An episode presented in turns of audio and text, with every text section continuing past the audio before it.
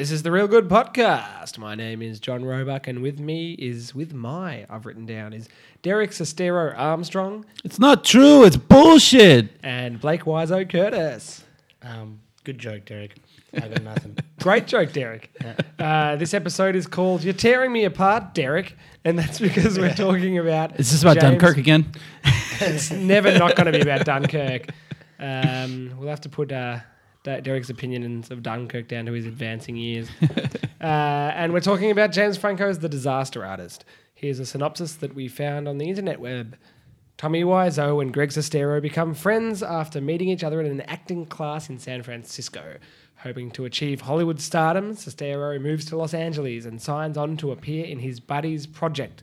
Financed with his own money, Wise, who writes, directs, and stars in The Room, a critically maligned movie that becomes a cult classic. Derek, do you want to kick us Is off? it his own money? Yeah. No one Oh, knows where it comes from. I like that scene where the guy looks at the bank account and says, "Yeah, this account's fine. You don't have to worry about. There's no bottom to this account." I've, I've wondered since like the success of the room whether anyone has looked into it. People, further. yeah, definitely. And, what's the result? Would you know? Recently, I was actually watching a video today of uh, James Franco and uh, Tommy Wiseau on Jimmy Kimmel, I think. So and Tommy hang out. Wiseau admitted to coming from Eu- uh, Eastern European, which everyone had sort of guessed. Of course, it was the first time that he'd actually admitted to it. wow. Uh, yeah. that up. That sounds like an interesting thing. Is there any more information? No, it's it like uh, uh, he's pretty pretty enigmatic. Just well, like it's you, funny because you, you- just because you don't sound like you're from Louisiana doesn't mean you necessarily aren't. I'll, I'll have a quick um, uh, little uh, anecdote here. I, a friend of my, uh, one of my kids' friends who have since moved away, so they probably won't be listening if they were anyway. The father, I'd known him for a year or something, not very well, and he had an Irish lilt. And I asked him where he was from. He said, "Oh, I'm from the states. I'm from Louisiana." And I was like, "Dude, that's not a Louisiana accent." And that reminded me of it from this movie. He says oh, he's from New Orleans, Oh, yeah, so yeah. maybe, anyway. I think we so should probably crazy, get. Derek. It is. It's very crazy. I think we should probably get into some substantive conversation about the quality of this film. Should we? I liked I, it. I want to hear more about your kids, friends, parents. you don't want to because I'm lucky I got that the story out at all Derek's without, Kids Friends podcast. without completely botching it. and how was the Irish accent, by the way? It was, it was not bad. I think it was better than my Tommy accent. Oh, I'm from the States. uh, anyway. That sounded Scottish. Yeah, it might be. I don't know the difference. Um, yeah, I really like this film. Um, I actually have almost nothing negative to say about it, but really like is about the total extent of it for me. Um, I wouldn't say I love it, but like it's it's completely charming, fun, um, heartwarming film. It just yeah, I mean, it's. Uh, we, we'll talk more in detail, obviously, but um, my impression of it was very positive. So what It's did, what did you give it out of 10? eight? I was gonna say that because that's what I find fascinating when you're Yeah. like you're like oh you know I can't fault the film but also just eight you know what I mean like Uh yeah, well, It's like it's probably the best version of itself it could be. I guess the The subject matter just what it doesn't was. Well, no, it, it does appeal to me. I guess I just, I guess I was expecting something sublime from it, something that would kind of really go into uh, an unexpected place for me. And everything was fairly straightforward. I was a little bit surprised because I think of James Franco as someone who takes risks as a filmmaker. I mean, he made that adaptation as I lay dying of like. Um, uh, uh, now I'm going to forget the the William Faulkner novel He made, he's made a couple of William which is Faulkner pretty much an unfilmable type film. And he's done he's done a number of things like that. But James Franco didn't make that. Like that was a bad movie, wasn't it? Have you seen it? It's not great, but it's uh, it's a, it's, It's fine. It's yeah, it's risky. It, it shows a certain artistic mindset. And I thought um and and maybe the subject matter was as far out as he needed to be on this particular film because the rest of it I thought was fairly straightforward in a good way. Like I I, I really thought it was it was fun to watch. I enjoyed it. I laughed and I thought it was I had a lot of heart. I think almost uh, considering how extreme and extraordinary the circumstances were surrounding the production of The Room, and also the extraordinary figure Tommy Wiseau at the center of the production. I think Franco's film doesn't have a huge amount to say about any of it, which is fine. And I agree Yeah. with you. It's a it's a it's a straightforward film, but I think the film might have been better if it had. Uh, almost offered insight into why the room became such a phenomenon, and um, you know, it showed people laughing and ultimately cheering at the premiere of uh, of the room. But uh, Which I actually I kind of have to wonder about that. Well, there's Yeah, a couple things I wonder about that. well, I, I don't know. I, I don't actually know if that uh, happened. Uh, but also, I want to know why the, the, the room became such a phenomenon. And I think the, the film, yeah, would have been. Uh, I, I really liked it, and I think I would have gotten more out of it. It had uh, something to say about any any of it. Do you know one of the reasons why I didn't think that actually happened? And maybe just my own sense of uh, optimism about humanity and the politeness of humanity. But would you really react that way if you knew the director was sitting in the audience with you? Yeah, totally. I actually don't think the uh, the cult following of the room took off until there were these two guys living at a university near where Tommy Wiseau uh, paid for the movie to stay in the cinemas for two weeks, so it would be eligible for um, the Academy Awards. And I think these two guys were going along every day, and then they ended up bringing all their mates along, and that sort of started the tradition of the spoon throwing at the screen. That story I just told might be completely wrong, but I think that's what I That sounds right. Yeah.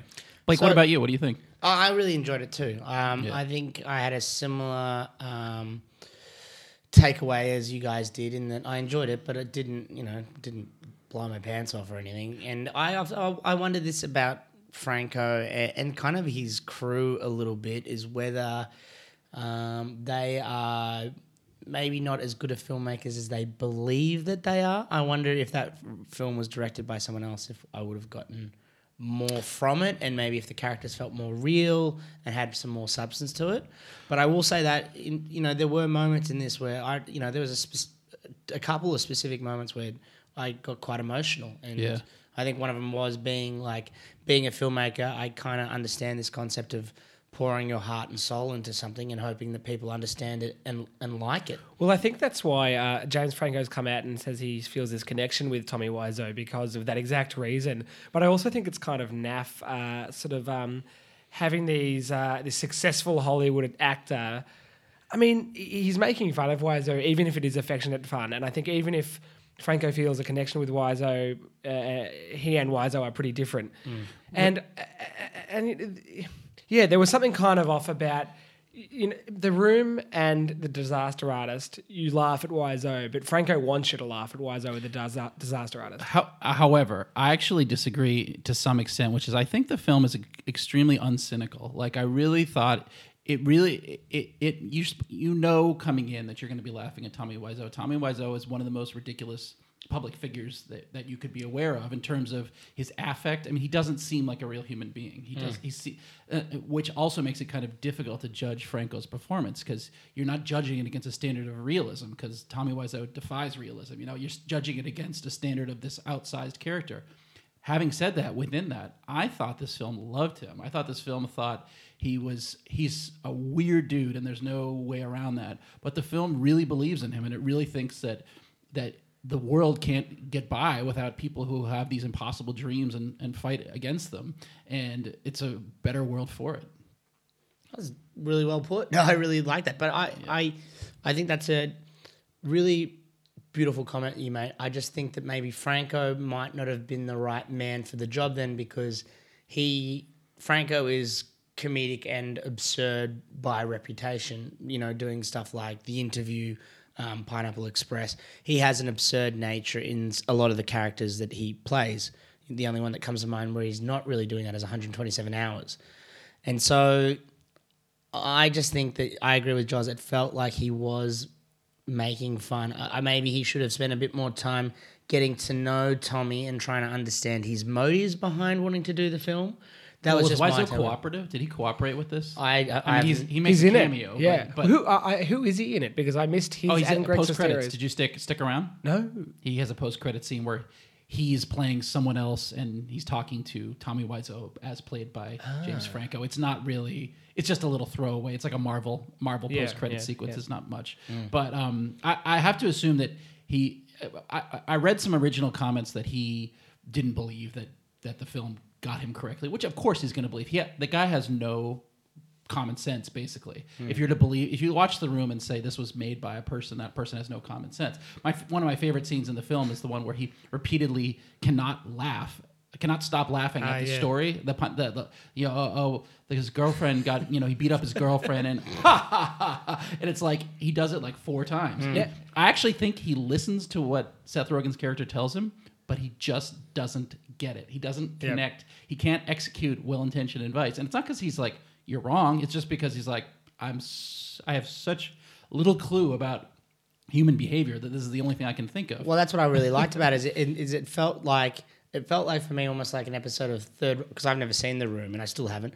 It felt like an episode of Third Rock of the Sun where you have these aliens trying to understand what human Well, nature's all totally. about. Totally, and I mm-hmm. think I uh, I had my um, uh, hesitations about James Franco's performance, but I think one thing that he did really well was uh, allow Wiseau's humanity to shine through despite his alien Yeah. behavior. And I'm not even sure whether Wiseau has that humanity in real life. No, but it was a nice he- touch to the performance. I performance. think he It was beautiful. Not. yeah, he Yeah. might not. Yeah. Yeah. Um, yeah, one of the things that yeah, I, I, thought oh I will compliment Franco on some of his line deliveries. Like I, I just remember this one particular line where um, he's getting uh, Greg is getting in the car with with him about to go down to Los Angeles. She's and, crazy. And Megan Mullally comes out and, and, and speaking to the and, and, he, he says I'm 19 like your son, and she says oh well I just turned 15. He says happy birthday. It's like perfect timing. It just like comes out and it's like he's I think and in those moments I realized that Franco's really doing something um, shrewd there and funny. Hmm. And, and his mannerisms were spot on. I thought. I think uh, when he had his uh, sunglasses on, he really looked exactly like Wiseau. I think his eyes gave him away. But um, But what about what about the uh,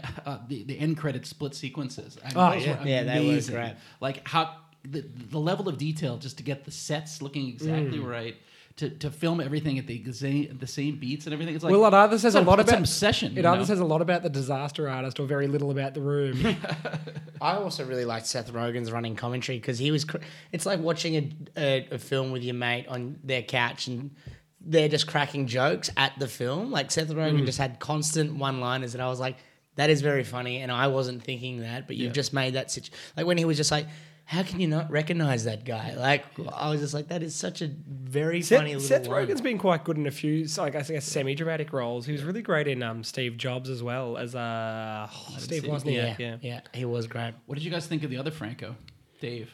I, I was He acted like Dave Franco. This was one of the best things I've ever seen him do because I I, didn't. I've never thought much of him. I kind of always thought that he just was riding on his brother's coattails, but he brought a real humanity to that role that I and an empathy towards Tommy that I really really enjoyed. Like when when he was kind of uh, on the set and Tommy was like, "You're the only one that cares," and he was. It did feel like he genuinely cared. What I loved about Dave Franco is that a lot of the time, especially at the beginning, he was in kind of a constant state of what the fuck I'm going with it. Yeah. You know, like he, he had this like grin where he was containing a laugh, but also like genuinely being involved in the moment and mm. saying, This is a moment where something nutty is happening to me, but it feels right and I'm gonna go with it. And I'm mm. gonna trust this crazy dude who, you know, climbs up on the set and screams Stella and you know, and because I got nothing else going on, and maybe this guy is crazy enough to work. And he, fr- and he freed him. You know that moment in the restaurant where Tommy makes him get up and perform that scene. I was like, oh wow, you are really empowering this character,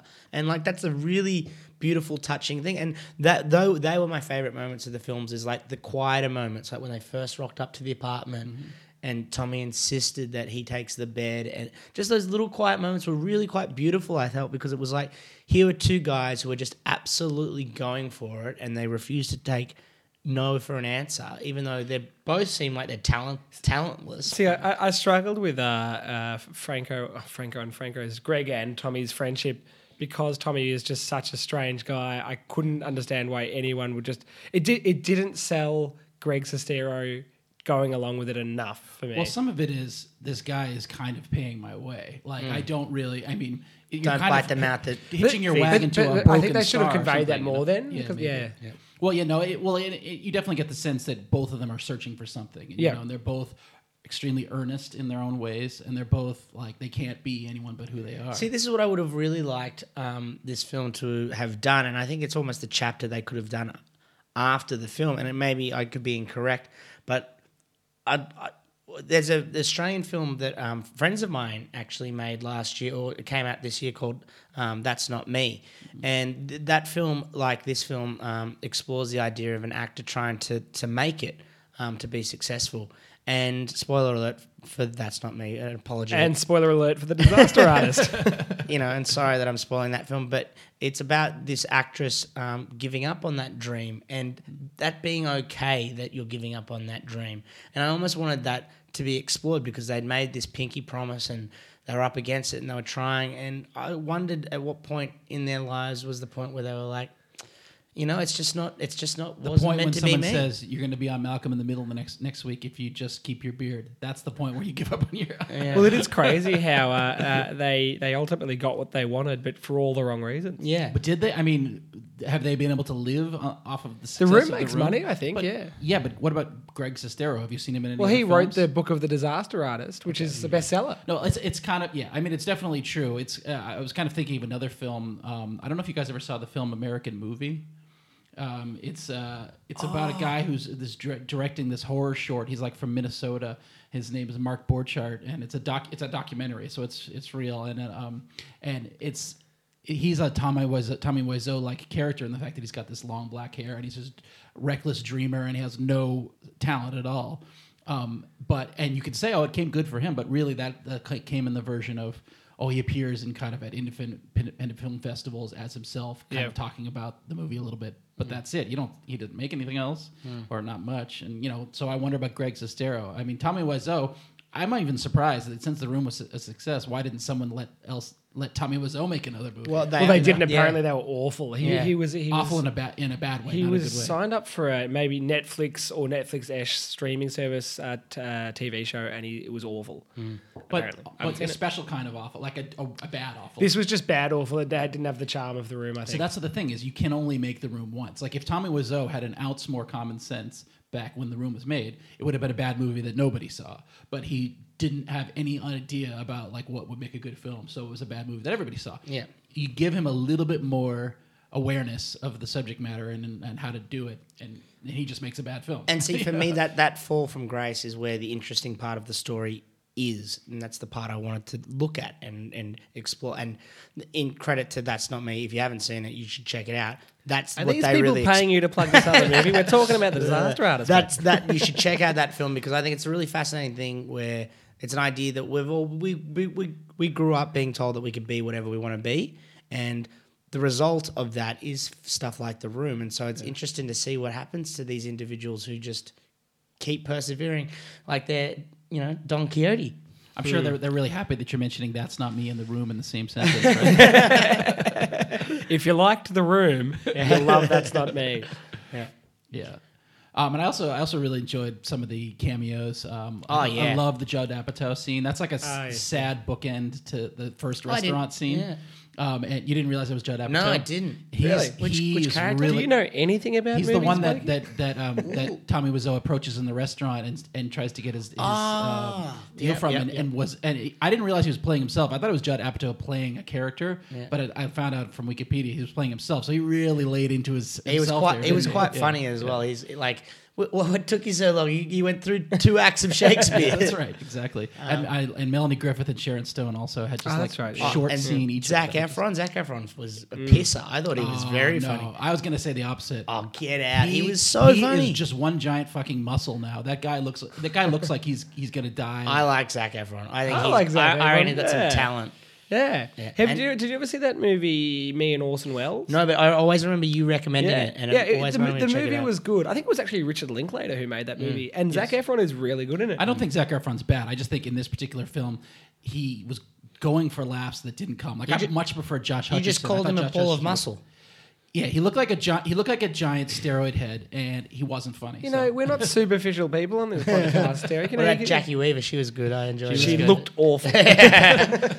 Well, I think she was meant to look awful. she had breast cancer, mate. but you know, it's interesting. It's something that they that that Franco and the and the Apatow people have been exploring throughout all these movies. They're all about friendship, and this film is like really, really earnestly about friendship. I also thought it was really interesting to see it explore some themes that we've seen in other Apatow films of latent homosexuality, because that is something that you see a lot. Like Franco's always kind of doing dick jokes and.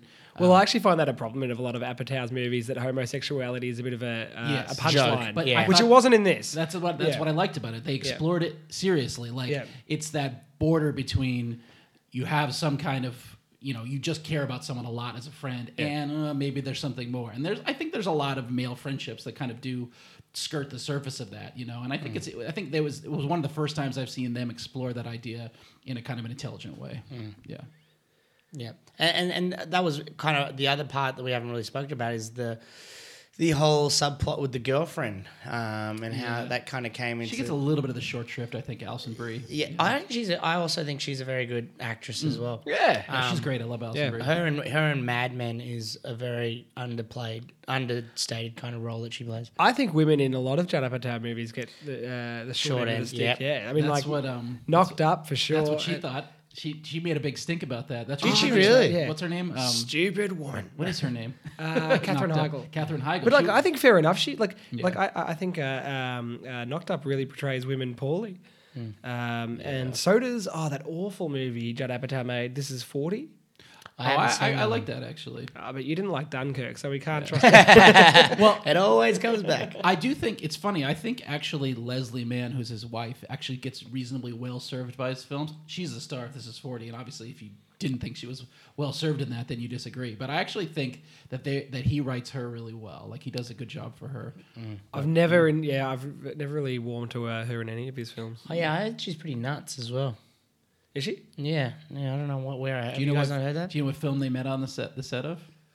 Sex tape. Cable Guy. Really? Oh wow. Oh, she's He in was, a Cable writer, Guy. he was a writer or producer of Cable Guy. I can't remember which. I've got a soft spot for the- Cable Guy. Oh, I love Cable Guy. Don't, don't get me started.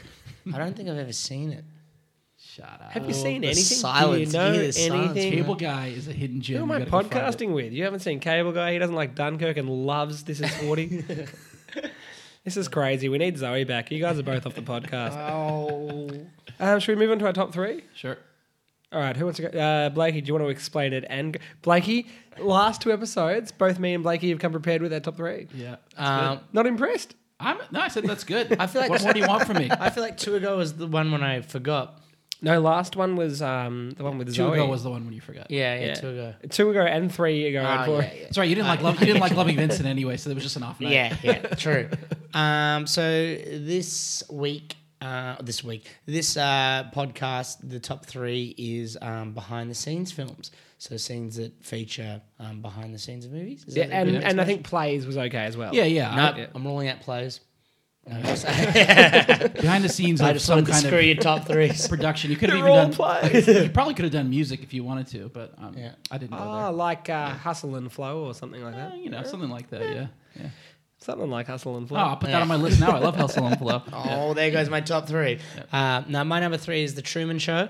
Um, ah, good one. I really enjoyed watching that for the first time, and I always it's, it, some films have a scene that for whatever reason I just think about them every now and then in my daily life, and I don't know why.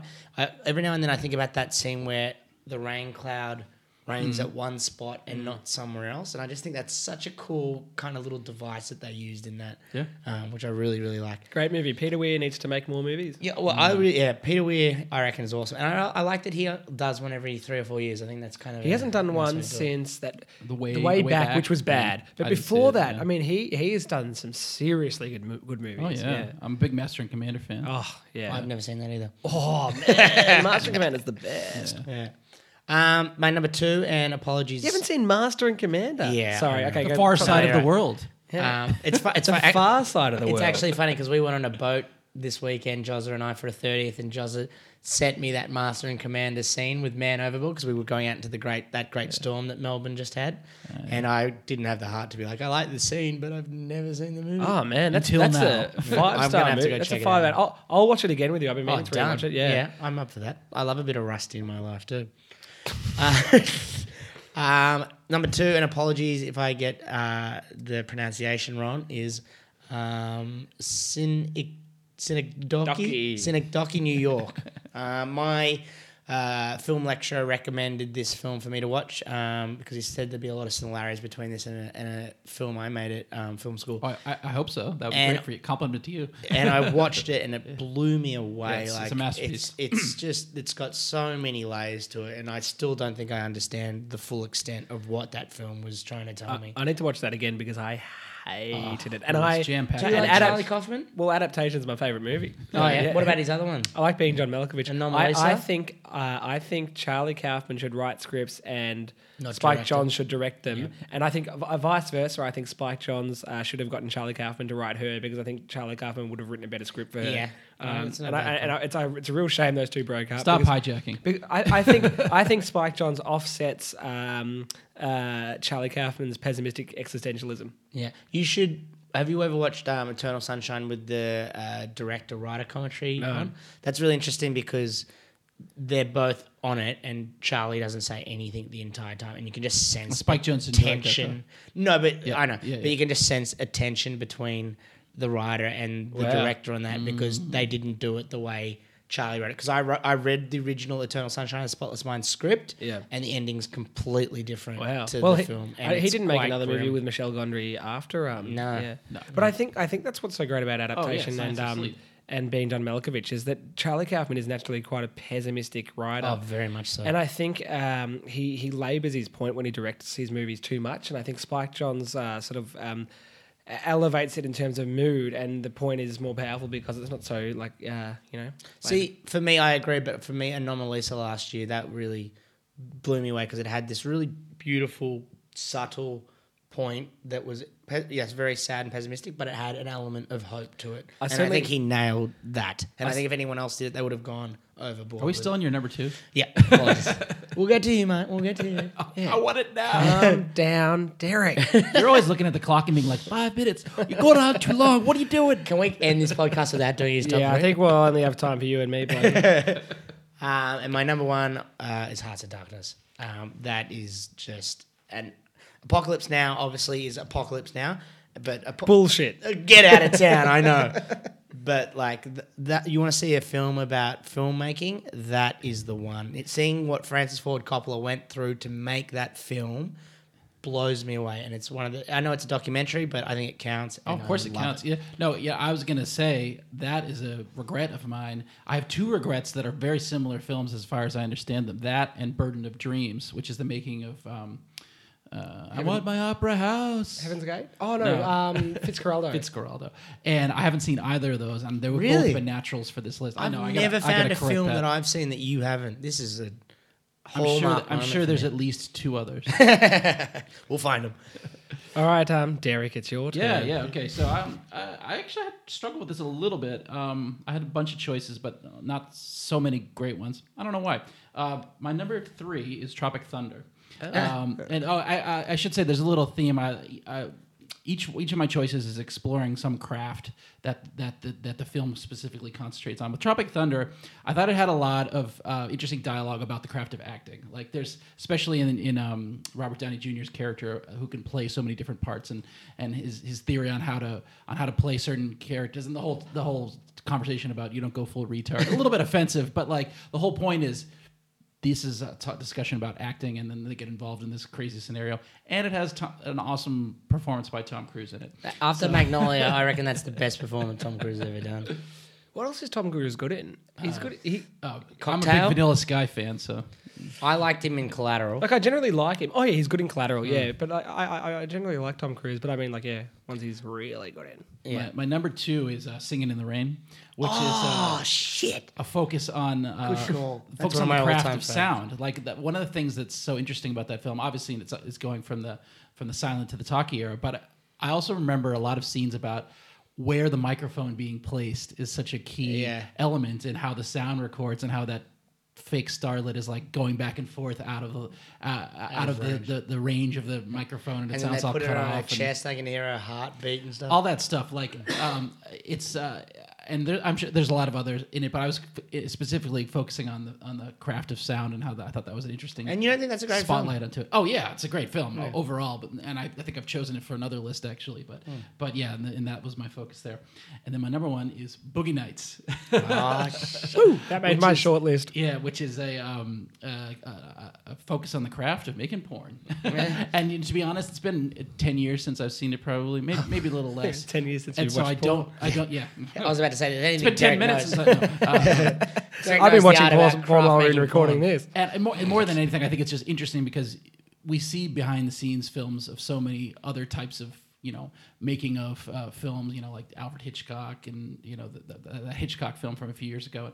But you never really see like what goes into making a porn. And, and then subsequently, there were a couple other films that did do that, but never better than Boogie Nights. And Boogie Nights is just fantastic all over. So I, had to, I had to give it a, a shout there. Yeah, Boogie Nights made my short list.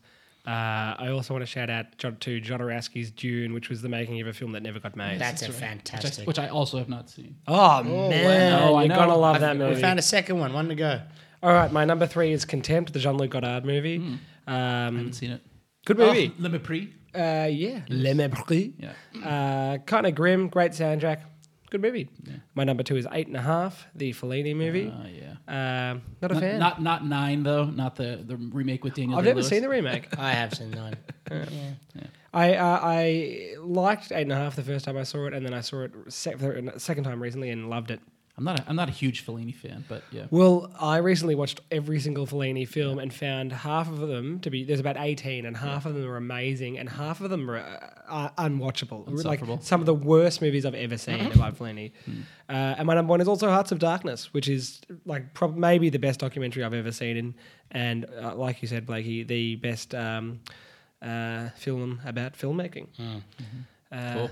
And an incredible uh, example of art imitating life. Kind of like this podcast. Yes.